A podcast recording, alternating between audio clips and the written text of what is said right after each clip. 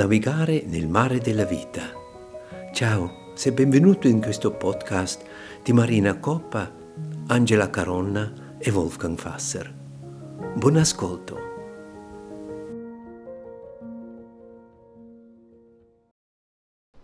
Vi diamo il benvenuto per la seconda serata e vogliamo entrare ancora più profondamente in questo nostro tema come creiamo relazioni, come stiamo cucendo queste relazioni con noi, con il tu, con il gruppo, con la piccola comunità in quale viviamo, con il mondo e con il cielo.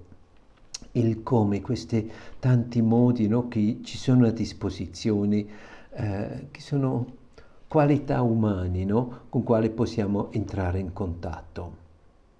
E meno male non c'è soltanto un come, eh, meno male ci sono tanti eh, modi, tante possibilità di relazionarsi, quelli più, più apparentemente visibili, percepibili, ma anche quelli nel mondo sottile, nel mondo fine, nella nostra psiche, nel cuore e, e oltre.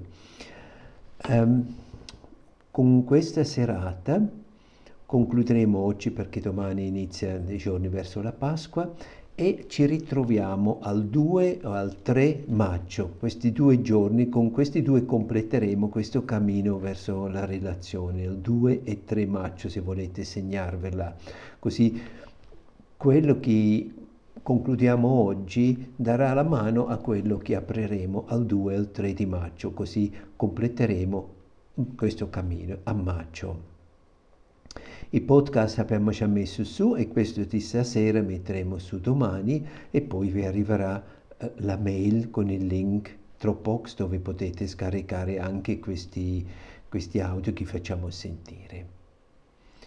Bene, allora benvenuti e oggi vogliamo mettere tre temi, diciamo, sul tavolo della condivisione.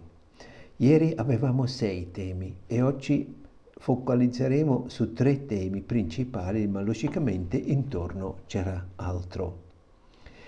E io vengo con quel grande tema che ci occupa tutti in un modo o nell'altro e dove abbiamo anche opinioni molto controverse e è qualcosa che non si riesce più non averla oggi, ma averla anche ci provoca in un senso e un altro. È il mondo delle relazioni digitali.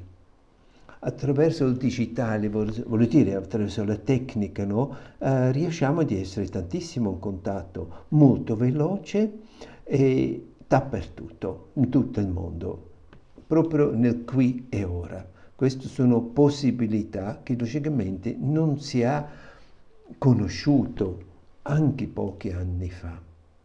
Mi ricordo quando ero ragazzo c'era nella televisione una trasmissione, mi sembrava Orion si chiamava qualcosa un po' uh, science fiction, e lì c'era un telefono video e noi wow wow wow ma questo esisterà mai e questo eccetera. Da un po' di anni ce l'abbiamo in tasca, così veloce no? andata. Il digitale è diventato quasi un standard di oggi, ma facciamo un passo indietro o parecchi passi indietro. Una volta l'uomo parlava all'altro o lasciava un segno, può darsi una freccia indicava, lasciava può darsi un dipinto a un muro in una cava no? per comunicare o può darsi sui monti e ancora i pastori sanno questo, vosciavano da un monte all'altro. Ossia penso alla benedizione della sera del paesaggio delle mucche qui negli Alpecci, il contadino o anche la contadina che si mette un po' davanti alla casa eh, sul cucuzzolo e poi canta, fa il yodel, canta la benedizione serale per il paesaggio, per le mucche. Questa è una comunicazione non solo per lei e forse gli animali, anche per tutti noi che la sentiamo e si riceve questo vociare da una collina all'altra. O anche di fare i segni con il fumo. E se facciamo altri passi avanti, arrivava, e poi era l'ingegnere Marconi, italiano, il mo momento dove con l'elettricità si faceva il trasmettitore e si iniziava a trasmettere con la telegrafia. Era il primo linguaggio digitale, molto semplice, un punto e una linea, punto, linea, bi, bi, bi, bi, bi, bi, e si comunicava. La cosa affascinante, fra noi radioamatori ancora usiamo questo, anche usando quel digitale che viene fatto con la mano, uh, c'è, un chiave dove si pisce e si fa queste note, uh, si sente l'emozione dell'altro, si sente se è rilassato, se non è rilassato, se, se è contento, se non è contento, si sente ancora in quel modo digitale, ma così semplice. E da lì ci ricordiamo, si è sviluppato, è arrivato anche il telegramma, dove si andava alla posta, si diceva io voglio fare un telegramma, tanti auguri alla mia zia in America, e si dava questo foglio e lui la mandavano, c'era un contatto, ma era già possibile di mandare questo telegramma lontano, è una forma già più evoluta. Uh, certo, a quei tempi si scriveva anche le lettere e si andava alla cabina telefonica. Mi ricordo anche quelle, c'erano cabine telefoniche fuori, simpaticissime, dove si chiamava. O può darsi anche voi quando eravate giovani siete andati per le vacanze e si diceva quando sono arrivato ti farò una telefonata e mi ricordo quando avevamo 18 anni siamo andati in Inghilterra, tre ragazzi, una volta arrivato a Londra si cercava una cabina telefonica e si chiamava i genitori, siamo arrivati. Uh, era già diciamo più, più facile ma sempre un impegno particolare e non a portato di mano in ogni momento. E così le nostre comunicazioni sono sviluppate fino ad oggi dove abbiamo il cellulare, dove con Whatsapp, con Telegram, eccetera, eh, con tanti modi possiamo mandarci messaggi, possiamo mandarci iscritti, possiamo mandare le foto, le video, eh, tante cose, no? E tutto è diventato più facile, più veloce, più lontano e anche più complesso. Quasi quasi scrivere un sms non è più attuale oggi, si, si, scrive un whatsapp, si manda una foto, si fa forse un audio, eccetera, un po' più complesso, più lontano, più immediato. E poi quel mondo lo conosciamo. Il mondo digitale non si può dire non va bene per niente. Pensare facciamo passi indietro, torniamo a vivere come 60 anni fa, non è più possibile. Se uno fa una scelta per se stesso la può fare, ma un po' come sono organizzate le società oggi non si può immaginare senza. E sinceramente sono anche grato perché grazie a questa possibilità digitale di entrare in relazione con il supporto digitale, noi siamo qui, possiamo vederci, parlare, imparare e scambiare. Uh, ha i suoi aspetti preziosissimi ma facciamo un passo un po' a parte di quel mondo e anche di questo fascino tecnologico. Vorrei ricordare come uomini, donne, noi abbiamo la capacità di contattarci a distanza nella nostra anima, nel nostro spirito. E non si vuole le bacchette magiche a posto, qualcuno è capace, qualcuno non è capace. No, noi la telepatia ce l'abbiamo, è qualcosa che abbiamo. Io credo tutti l'avete già vissuto quella situazione, avete pensato a un amico, un'amica, una persona e può darsi poco dopo squillava il telefono e c'era, o il giorno dopo è arrivata una lettera, come fosse in aria l'avete percepito in modo o l'altro e quando davvero abbiamo bisogno uno dell'altro e siamo in contatto interiormente, quel contatto accade.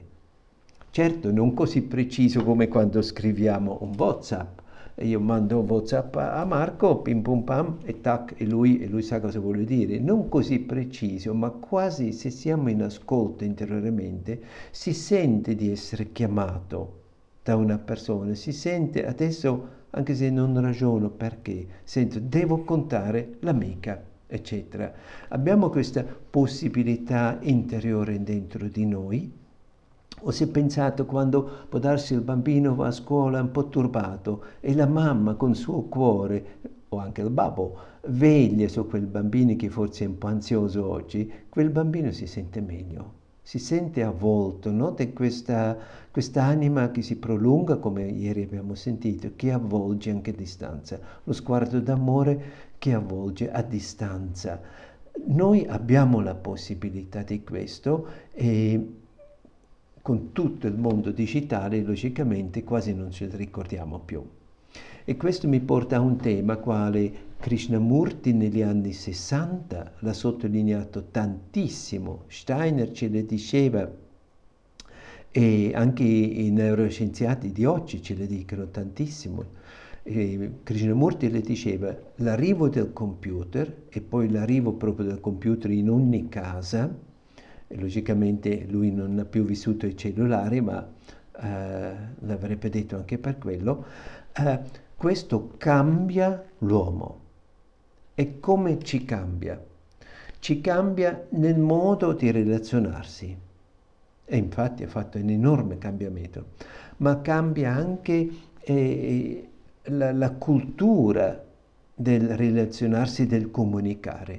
Pensate, una volta si scriveva una lettera e può darsi si scrive prima la brutta copia e dopo si trasferiva sulla lettera per bene e si chiudeva e francobollo si mandavano una lettera che aveva la sua forma. Uh, non si mandava un scarabocchio, si mandava una lettera che aveva una forma, no? E, a me piace tantissimo leggere le lettere dell'Ottocento, fantastico quel linguaggio. Comunque, poi da lì no, arrivare agli sms ci è cambiato completamente, abbiamo imparato di scrivere in poche parole qualcosa. O servizi come Twitter dove abbiamo 200 caratteri per esempio per scrivere, siamo abituati a ridurre qualcosa che può darsi complesso in poche parole e lasciare stare tanto altro. Uh, ha cambiato il modo di scrivere e comunicare, con le mail uguale. Uh, con email abbiamo sviluppato un certo linguaggio. Oggi è importante quando si scrive una mail ufficiale uh, di non chiedere troppo tempo a chi riceve la mail per leggerla, deve essere molto sintetico, dritto, chiaro, eccetera. Allora ha cambiato anche il stile come parliamo, come scriviamo, come comunichiamo insieme. Quell'influenza che eh, Krishnamurti diceva davvero nel modo di fare. Ma cosa diceva anche? L'uso del computer, entrare in quella modalità di relazionarsi attraverso il computer, cambierà il nostro cervello. Sembra brutto di dire, sembra forte, ma è così. Tutti ci dicono oggi come usiamo il cervello, così è la plasticità del nostro cervello e quella funzionalità che viene stimolato con un uso del digitale, logicamente influenza anche il nostro cervello. La vediamo benissimo quando uno è drogato del, del computer, del cellulare, che è diventato dipendente. E questo è un altro aspetto che sottovalutiamo tantissimo oggi. Il cellulare rende dipendente. Con l'eroina la sappiamo tutti, ci rende dipendente, con il cellulare non lo guardiamo in quel senso lì. Eh, perché la prendiamo scontata, l'abbiamo sempre, ma guardate cosa succede se per una settimana provate di fare un digiuno totale del cellulare. Eh, rende molto facile dipendente e quando uno davvero è dipendente cosa succede? No? Uh, socializza sempre meno, è sempre più centrato su se stesso e non si lega proprio con gli altri, è più messaggi da me verso gli altri. E poi quando ancora un po' più drogato inizia anche a dimenticare il suo corpo, dimenticare la buona alimentazione inizia a mangiare un po' così, eh, le patatine, tutto quella che si mangia veloce, eccetera, quasi perde la cultura della buona cucina e mangia semplicemente qualcosa per campare. E quando ancora più drogato, cosa succede con la persona? Non esce più di camera, non esce più di casa, esce solo per i bisogni fisici, per andare in toiletta, forse a lavarsi e andare in cucina a mangiare qualcosa per ritornare al computer. Questo sono le persone che sono proprio denaturate al massimo e drogate, dipendenti del, dell'internet, computer, delle...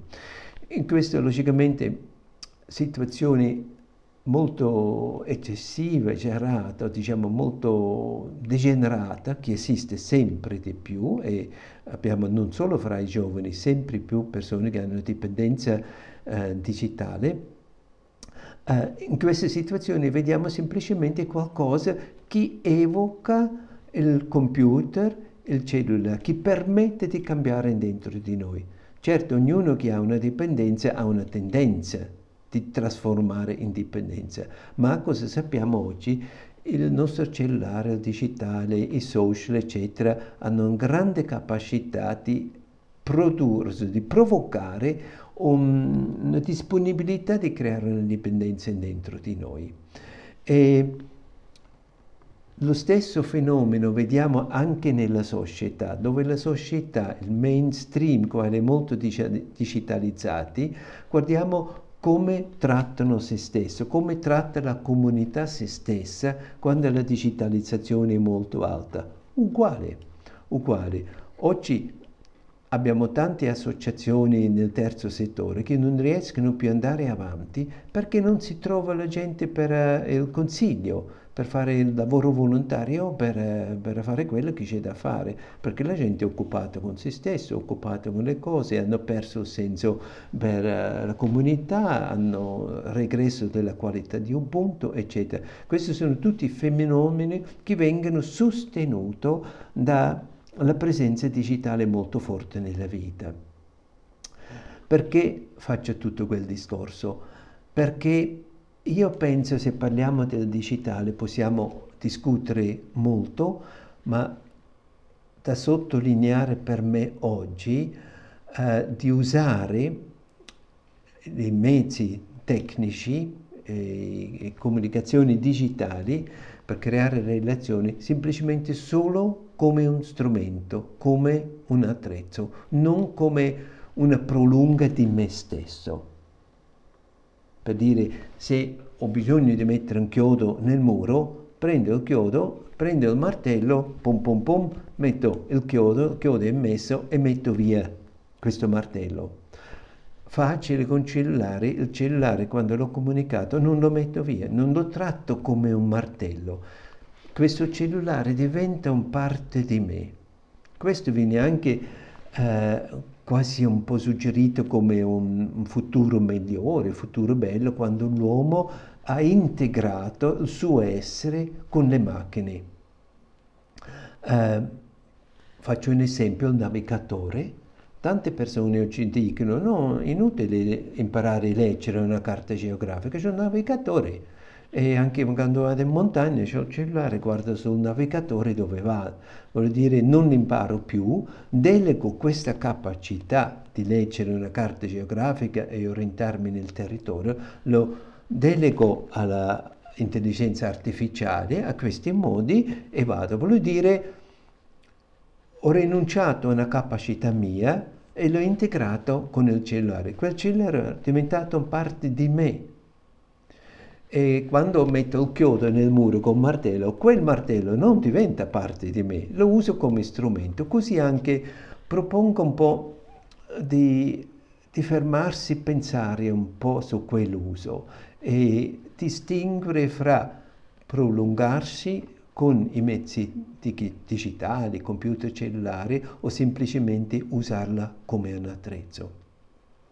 Mi ha fatto tantissimo piacere sentire la eh, settimana scorsa Italia ha bloccato una app sempre nell'intelligenza artificiale quanto intelligente è, metto molto in discussione, ma viene chiamato così, quella app dove tu puoi dire io devo scrivere una bella lettera un po' gentile per distire quel lavoro, per esempio. E questa app, questo chat qualcosa, uh, descrive una perfetta lettera, perché ha capito cosa hai bisogno, eccetera. E l'Italia l'ha bloccato. E credo l'hanno bloccato per motivi della privacy, eccetera io credo fa molto bene non usare quel tipo di attrezzo nella nostra vita quotidiana e usare la testa.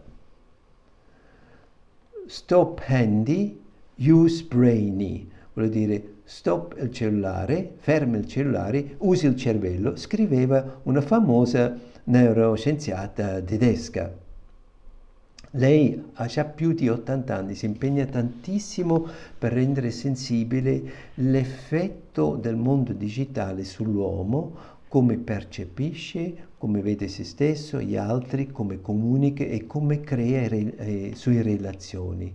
E lei nelle sue lezioni scrive sempre questo ai suoi studenti, perché all'università qualche volta è richiesto porti il tuo computer, e lei scrive non portare computer, porti il tuo cervello o stop cellulare, serviti del tuo cervello. E lei proprio dice più facciamo quello, più diventiamo poveri nelle nostre capacità, non solo con navigatori, tante altre cose e questo ci fa impoverire. Per quello l'uso del digitale può essere veramente un tocco sano per certi aspetti, ma per altri anche ci può anche rovinare, ci può limitare nelle relazioni e su quello siamo chiamati noi di vegliare, ognuno di noi. La tendenza di massa non vede su quello, la tendenza di massa non sottolinea anche il pericolo che portano questi strumenti per proprio la capacità di essere in relazione. Lei, questa Gertraud Teucher-Not si chiama, Cinque anni fa diceva, questo uso così largo porterà a un, um, come si può dire in italiano, eine Verblödung sarebbe un, un diventare stupidi collettivamente. Quando l'ha detto si diventa stupidi collettivamente, insieme mi sembrava esagerato come la dice, ma interessante se guardate in quante realtà adesso che abbiamo vissuto negli ultimi tre anni, quante cose assurde, assurdissime sono stati proposti e fatti nella nostra società, come fosse uno a messo il cervello di parte, ha smesso di pensare, smesso di ragionare, smesso di mettere in contatto con se stesso quello che viene detto e semplicemente ha fatto come si è detto. Lei faceva riferimento a questo modo di instupidire collettivamente. Uh, più si delega a questi apparati no, le nostre competenze, logicamente più si impoverisce. Voleva dire quello. Così quel grande mondo di fare relazioni attraverso il digitale, c'è il pro e contra e per essere, rimanere proprio uomo, donna, umano, no? Vivere con i nostri sensi, con tutti i sensi, vivere, vivere con il nostro corpo, vivere con il nostro ascolto, vivere anche con la percezione di questo spazio fra di noi che abbiamo parlato ieri, per poter vivere, per essere davvero un uomo radicato in questa terra, fondamento della nostra società, è necessario di vegliare su questo e prendere la propria posizione.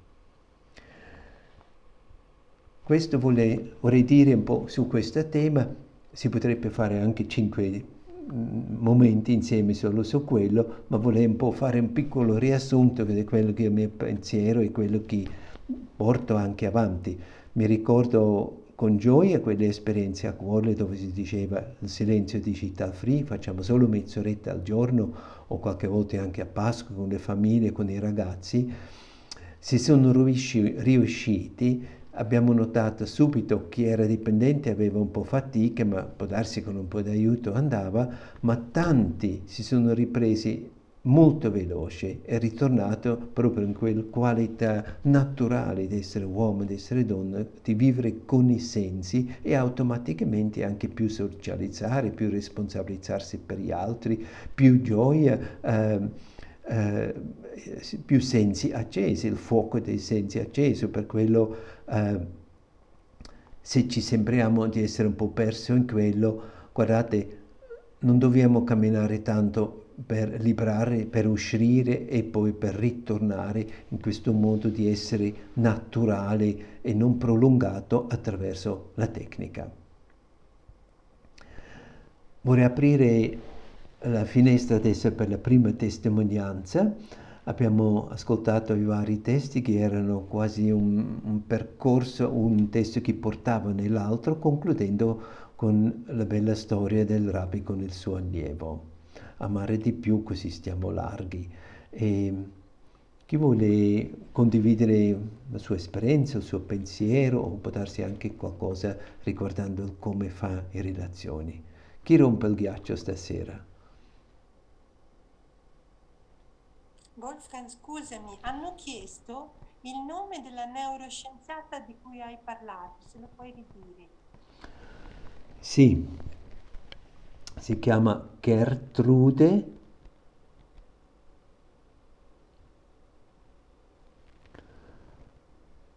Teuchert, faccio il spelling, eh? Turino, Empole, Udine, eh, Teu, eh, Como, H sarebbe uh, H. Uh, come hotel, ecco Roma, Teuchert e Tango, su Turino, Teuchert, trattino, N come Napoli, Otranto, Turino, Teuchert Not, Gertrud, Teuchert Not.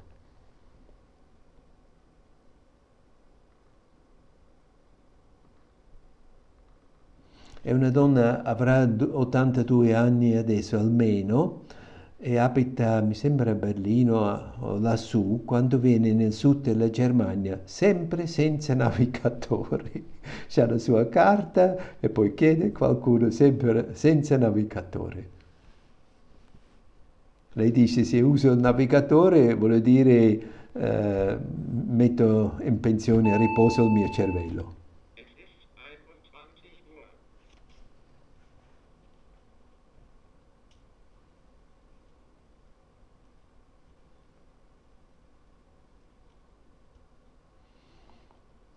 La sensibilità più forte su, su, questo tema troverete nel mondo antroposofico. Gli antroposofi è diciamo, il gruppo di persone che vive più forte un interesse, anche una ricerca molto seria, eh, un, un interesse molto accurato prima per la protezione dei bimbi e poi logicamente per la protezione dell'adulto e della società nei testi antroposofici moderni troverete tanto materiale molto, molto utile.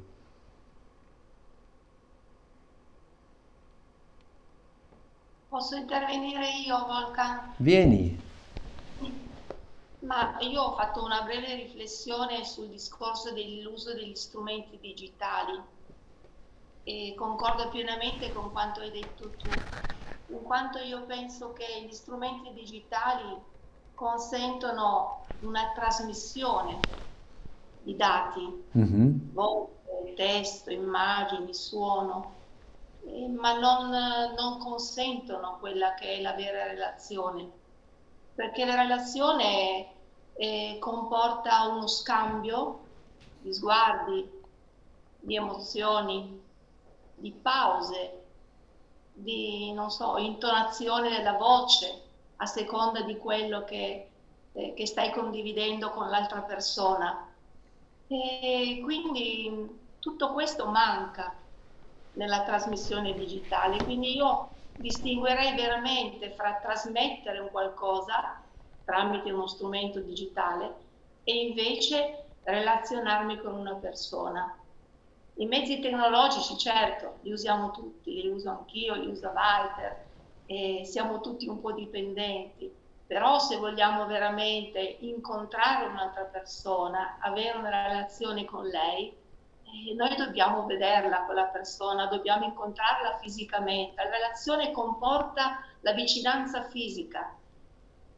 Io ricordo, faccio un esempio, quando dopo il lockdown, il primo lockdown a giugno 2020, eh, dopo questi mesi di isolamento tremendo che abbiamo vissuto a causa del Covid, il primo luogo dove sono venuta è stato Cuorle. Mm. Io non ti, non ti, conoscevo di persona, ti ho conosciuto proprio durante la pandemia e i tuoi, i tuoi video, i tuoi incontri online sono stati per me una medicina.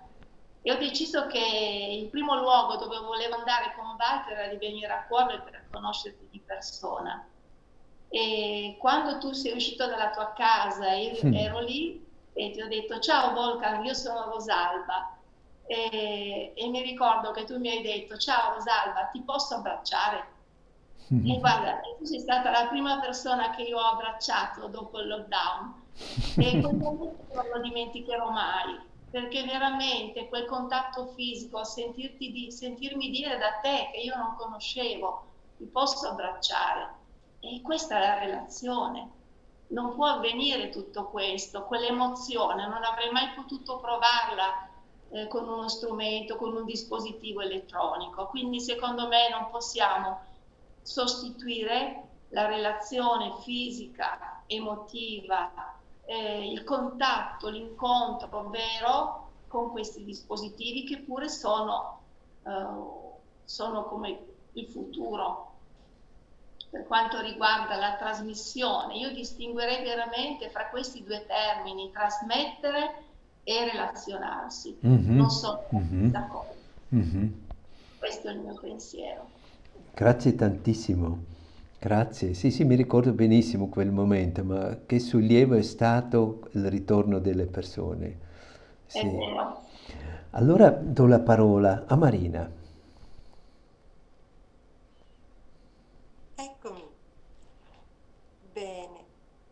Allora, io avevo preparato di portare eh, questa sera per condividere sul nostro tavolo il tema della relazione nella contemplazione. Allora, quando l'ho, l'ho, l'ho pensato mi sembrava una cosa bellissima, meravigliosa, anche adesso, eh, però dopo nel preparare, eh, ascoltare, ho visto come Mm. Marina, scusa. Un po' più forte. Puoi alzare un pochino la voce? Non mi si sente? No. Più vicino al cielo. E te se meglio. Mi sa che però non riesco a fare niente. Aspetta, guardiamo.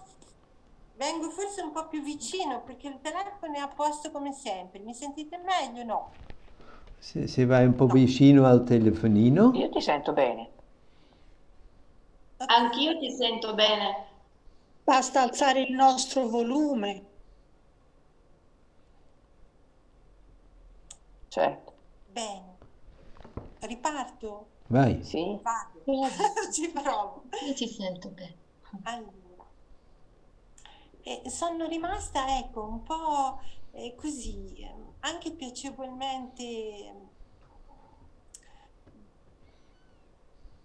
in, in, con un punto di domanda perché ho detto sì, parlare della contemplazione sembrava quasi una contraddizione in termini. Perché definire questa cosa come la contemplazione, definire nel senso di descrivere, un po' incasellare, cercare, sembrava un po' difficile da fare. E ho capito che come più un'esperienza che viviamo in certi momenti della nostra vita e che la possiamo anche condividere, ma descriverla esattamente diventa un po' difficile, un po' come poi in tante altre cose della nostra vita. Non sempre riusciamo a descrivere esattamente quello che viviamo. E, um, ho pensato un po' che quando Krishnamurti sempre ci richiama a questo osservare senza giudicare, senza entrare nella simpatia e nell'antipatia, come diceva anche il bellissimo estratto di stamattina che ha letto Angela di Steiner, questo certo porta a un aprirsi, questa osservazione, che ha un po' il profumo della contemplazione. Allo stesso tempo mi sembra che questo osservare abbia una connotazione di qualcosa di attivo, mentre la contemplazione la percepisco come più passiva, quasi un aprirsi, un lasciare accadere. Ehm, qualcosa appunto che accade, per quello perlomeno io parlo della mia esperienza, eh, e che non puoi volere. È vero che puoi fare qualcosa per nutrire questo accadere, per, per cercare di anche facilitarlo, ma allo stesso tempo non lo, non lo puoi obbligare, non lo puoi cercare. È come un accadere senza scopo. Se c'è lo scopo, questa cosa semplicemente ha un, una modalità diversa che può essere riflessione, pensiero, non certo meno valida, ma la contemplazione sembra quasi una sospensione di, anche proprio di parola, di pensiero eh, questo esserci oltre la, la dimensione della personalità che per sua natura, senza giudizio, è chiamata appunto a definire, a, a, dire questo lo voglio, questo non lo voglio e cerca anche appunto una, una sicurezza in questo suo definire. E quindi la contemplazione mi sembra chiede come un, un salto, un balzo, potremmo dire come si dice oggi un, un salto quantico, cioè un cambiamento di, di modalità da quello che può essere la mia personalità che ha tutte le sue esigenze una dimensione più del sé, della, della spiritualità, dove abbiamo questa, ehm, questa visione contemplazione come da un tempio dentro noi stessi, dove non c'è emotività, non c'è ehm, uno spazio in mezzo a quello che io osservo, ma divengo in qualche modo per quegli istanti in cui si apre un tutt'uno con la cosa stessa e c'è un'esperienza. Non è che questo essere tutt'uno annulla l'esperienza, anzi no, tutt'altro, lascia come un'impressione molto nitida, molto chiara, ma non è un'impressione, diciamo, di pensiero che può essere appunto così descritta. Infatti molte volte quando poi subentra il pensiero vediamo che siamo già passati da un'altra parte, in un altro, in un altro luogo. Ehm, quello che mi sembra importante è poter cercare in qualche modo eh, di trasferire quello che è l'esperienza contemplativa poi nella nostra vita quotidiana. E pensando a questo, visto che non è così semplice, ehm, mi è venuta un po' questa immagine è come se nel quotidiano, presi dalle nostre cose, dalle nostre attività, eh, viviamo come in delle stanze, a volte molto ampie, molto belle, quando ci sentiamo a nostro agio in certe situazioni, altre volte invece in stanze che possono essere anguste, quasi con un'aria un po' pesante, dove non ci sentiamo tanto a nostro agio, siamo faticati, siamo addolorati e pensavo, la contemplazione mi sembra come se fosse comunque una finestra aperta da qualche parte che tu sai che c'è, che te lo puoi ricordare. E già solo il fatto di, di riallacciarsi a questa dimensione che credo ognuno di noi ha vissuto in momenti della sua vita, ci dà questa possibilità di, di respirare meglio di sentirci che sì, siamo in una dimensione dove c'è un tu e un io, dove ci sono io e dove c'è qualcosa che è altro da me, sempre divisi, ma anche sempre insieme, come appunto le onde del mare che sono ognuna per conto suo e sembrano a un certo punto magari anche andarsi a infrangere sugli scogli, ma poi in realtà c'è sempre questo mare che abbraccia, che riprende, dove alla fine non è successo poi questo grande eh, infrangimento che sembrava. Volevo leggervi questo piccolo testo che ho trovato, che mi è sembrato molto bello, in qualche modo anche attinente. E parla dei segni, sempre di Martin Buber. Ognuno di noi è chiuso in una corazza, la cui funzione è quella di difenderci dai segni. Ininterrottamente ci accadono segni. Vivere vuol dire essere appellati. Occorrerebbe solo essere pronti, solo percepire. Ma per noi il rischio a volte è troppo pericoloso. Tuoni silenziosi sembrano minacciarci di annientamento e di generazione in generazione perfezioniamo il sistema di difesa. Tutta la nostra scienza ci rassicura, stai tranquillo, tutto succede come deve succedere, nulla è rivolto a te, non si tratta di te. Questo è appunto il mondo, puoi sperimentarlo come vuoi nella vita. Qualsiasi cosa tu faccia dipende solo da te. Non ti si chiede nulla, non ti si interpella, tutto è silenzioso.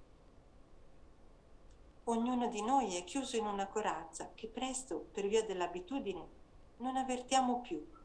Solo rari istanti riescono a penetrarla e a risvegliare l'anima alla recettività. E quando ci è toccato qualcosa di simile e lo notiamo e ci chiediamo, che cosa è successo di così speciale? Non era dello stesso genere di cose che incontro tutti i giorni?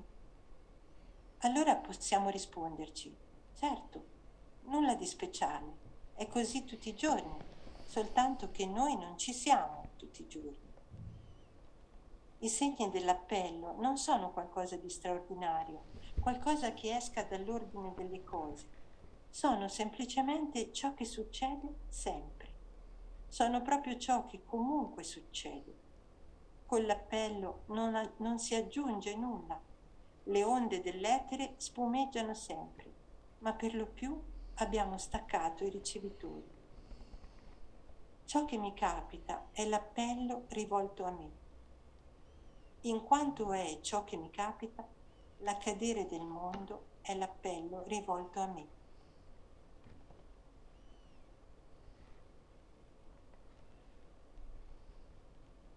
Ecco,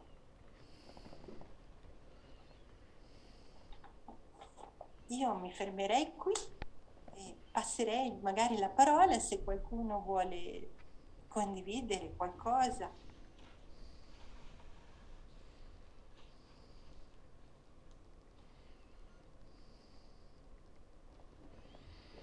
Ah, se, se non, non, parla nessun altro, Vieni.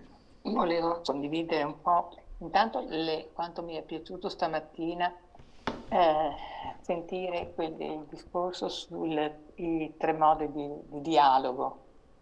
Adesso non ricordo di chi era il testo, se era di, di, di, di Buber, mi pare fosse. Sì, di eh, Buber. E così, intanto mh, è, è, un periodo che, che, mi sto confrontando con questa difficoltà, eh, purtroppo in questo caso non mia, eh, in, in, cui ho, ho, mi sono trovata a, a dialogare con, con, delle persone che ho capito che non, dalle reazioni, da quello che è successo, non, non c'era l'ascolto, eh, ma, ma, c'era un, un, ascoltare quello che si doveva dire di risposta. Eh, e, e, e questo è una cosa molto, molto faticosa, soprattutto se ti capita con degli amici.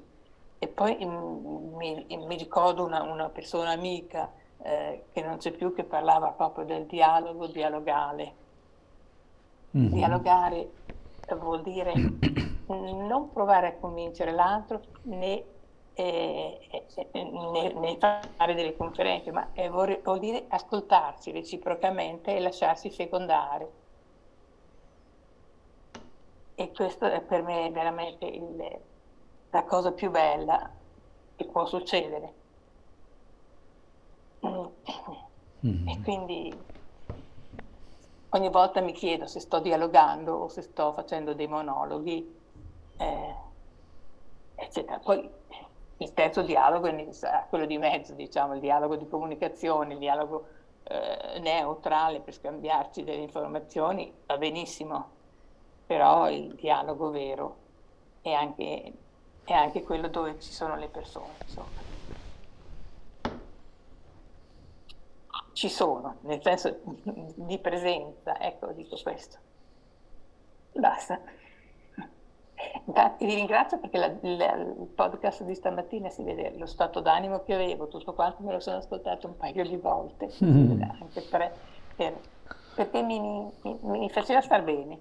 Grazie. quindi vi ringrazio. Grazie a te, grazie. Arina, grazie mille.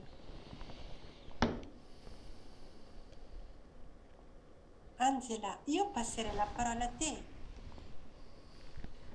Sì, va bene. Eccomi. E tra i tanti modi in cui entriamo in relazione, eh, era venuto fuori anche questa, questo aspetto, l'aspetto ludico. Eh, in, noi possiamo entrare in relazione con chiunque anche attraverso il gioco, anche attraverso una modalità più ludica. Scusate, ho un abbassamento di voce stasera.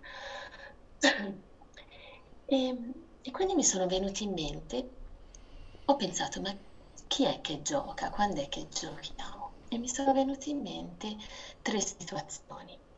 E il gioco fatto tra adulti, quando degli adulti giocano tra loro, quelle poche volte che accade, però accade, è accaduto anche a Cuorle, abbiamo giocato a bocce, bandierina, e poi il, il gioco tra i bambini e il gioco tra adulti e bambini. Allora, nel primo caso, eh, il gioco tra adulti eh, apre proprio spazi nuovi, spazi che altrimenti gli adulti non incontrerebbero perché hanno sempre delle resistenze, eh, delle vergogne. Invece durante il gioco questi si sciolgono dei nodi e non ci vergogniamo di farci vedere nelle nostre fragilità, tanto è un gioco, no? Pensiamo. E quindi cade la vergogna e a volte si ribaltano anche dei rapporti, de, de, delle impressioni. Una persona che ci sembrava timida si può rivelare invece più intraprendente, viceversa. E sono esperienze indimenticabili perché non, non si dimenticano, si entra in una confidenza che prima non c'era. Mentre se guardiamo dei bambini che giocano, la modalità è completamente diversa eh, loro sono piccole divinità che si manifestano. Mm, e si impegnano con una serietà come, come, noi ci impegniamo nel lavoro. Per loro è, è come un lavoro. E, e, e, e creano dal niente navi, castelli, mm, principesse, mostri, sono nella creazione sono in questa sfera totalizzante della creazione e impiegano tutte le loro forze, le forze del sentimento, del pensiero e della volontà. E, e per loro è vitale. Questa cosa per loro è, è vitale come per noi l'aria che respiriamo e si percepisce questo eh, aspetto eh, fondamentale per loro quando si va negli ospedali, nei reparti di pediatria, dove ci sono valanghe di giocattoli e i personaggi di, delle favole dipinte alle pareti. Allora ci rendiamo conto che eh, questi giochi sono per loro come le terapie, come la sedia a rotelle, sono, hanno la stessa dignità di, di un presidio sanitario, diciamo così. Mentre quando un adulto gioca con un bambino, anche qui si ha una modalità diversa. Mm, si possono vedere due vie. Quella in cui l'adulto resta un adulto e ha a che fare con un bambino. E, e qui secondo me c'è una grande responsabilità. Per questo momento il bambino e l'adulto trasmette degli elementi del suo essere adulto nel bambino. Il bambino lo vede come un modello, lo imita in tutto, quindi è, un, è un, una situazione in cui l'adulto ha una grandissima responsabilità. Oppure un'altra via è quando l'adulto riconosce questa piccola divinità che ha davanti e allora entra in un sentimento di devozione. E la prima cosa è di, sì, di piegarsi, di inginocchiarsi per guardarlo dritto negli occhi, non più guardarlo dall'alto. E facendo questo gesto si entra nel suo mondo, in questo mondo di castelli, di, di navi pirata, di bolletti. Ed è un mondo, tra l'altro, senza tempo, dove il tempo non esiste. Il bambino è nel qui e ora tanto che non si sa se è presto, se è tardi, se è mattina o pomeriggio, prima di pranzo dopo pranzo. Quante volte un bambino mentre gioca ti chiede mamma ma abbiamo fatto pranzo? Perché è proprio fuori dal tempo come lo intendiamo noi. È con il tempo, non nel tempo. E mi viene in mente il contemplare di cui dicevi tu Marina prima. E sì, è proprio nella creazione. Ora, nel primo, non sono sbagliati nel primo mo- nella prima via e nella seconda via, però nella prima via l'adulto utilizza il rigore dei concetti, e quindi ehm, cose ben definite, ben precise, le sue regole, le spiegazioni, un concetto che segue l'altro, causa-effetto, e utilizza il pensiero. Nella seconda via, quando riconosciamo il divino che abbiamo davanti, entriamo nel sentimento e nello stupore de- delle immagini. E la differenza tra un concetto e un'immagine è proprio che l'immagine non è eh, conseguenziale all'altra, è aperta, in continuo mutamento, è totalizzante, eh, è nella totalità. È il gesto che fa l'anima. L'anima comunica attraverso delle immagini, che possono essere archetipi, simboli. Eh, sono, il concetto viene dopo, diciamo, il concetto fissa e non è più mobile nel movimento. I, I bambini sono i nostri maestri nell'insegnarci a giocare davvero e questo modo di giocare eh, ci nutre prima di tutto noi, ma eh, l'esperienza eh, de, de, dell'aver usato il, l'esperienza dello stupore delle immagini ci può anche riaffiorare in, una, in, altre relazioni, in altre situazioni, al lavoro, con i vicini, eccetera, perché piano piano riaffiora quell'esperienza e vediamo nell'altro il bambino che è stato. E, che è stato e che quindi è ancora, che può... Eh, farlo rivivere ma in coscienza, in piena coscienza. Vorrei chiudere con due brevi versi di William Wordsworth, eh, tratti dalla sua bellissima ode ehm, all'infanzia. Le, ehm, non mi ricordo il titolo, sono le intuizioni di immortalità nei ricordi dell'infanzia. Ecco, lui dice, se niente può riportare la gloria nel fiore, lo splendore nell'erba, noi non piangeremo, piuttosto troveremo forza in ciò che resta, nella beatitudine dell'inizio, poiché essendo stata deve essere sempre. Ecco, ho finito e siamo A alla fine e quindi ti ripasserei la parola Marina per concludere. Grazie Angela, grazie mille. Allora, io sinceramente ho pensato di concludere con la nostra poesia Navigare nel mare della vita, perché ho detto dai, ci poteva stare bene, visto che è così bello ritrovarsi e sentirsi comunque veramente in questo viaggio insieme. E come un vasto mare, immenso e misterioso, così è la vita. Da ere la viviamo, eppure la sua essenza ancora non è capita. A volte anch'essa, come il mare, è silenziosa e quieta. Di gioia e di sorrisi ci viene incontro lieta. A volte rumorosa di pensieri e di venti, come il fragore dell'onda che danzano coi venti. Noi siamo naviganti ed al contempo mare, divisi come onde, uniti nella forza e nel mistero di un solo navigare.